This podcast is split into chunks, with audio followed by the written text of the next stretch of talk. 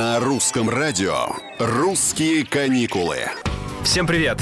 С вами Петр Кузнецов. Сегодня мы благодарим американского туриста, который раскрыл правильный способ упаковки вещей в чемодан и вызвал Впрочем, споры в сети. Соответствующая дискуссия развернулась на одном популярном сайте. Пользователь с никнеймом Ракуфман опубликовал снимок, на котором запечатлены семь тканевых мешков, в которых лежат рассортированные по дням недели вещи.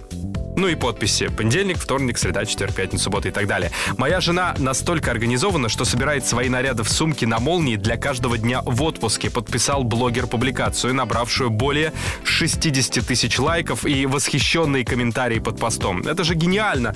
Надо обязательно попробовать также упаковывать одежду. Вот еще что пишут. Знаете, мне кажется, что этот лайфхак идеален для сбора детей. Это так здорово. Думаю, что это должно помочь сэкономить время на отдыхе и неважно в какой стране вы находитесь, пишут одни. При этом другие юзеры раскритиковали идею американки. Честно, это выглядит странно. Неужели так сложно решить на месте, что надеть?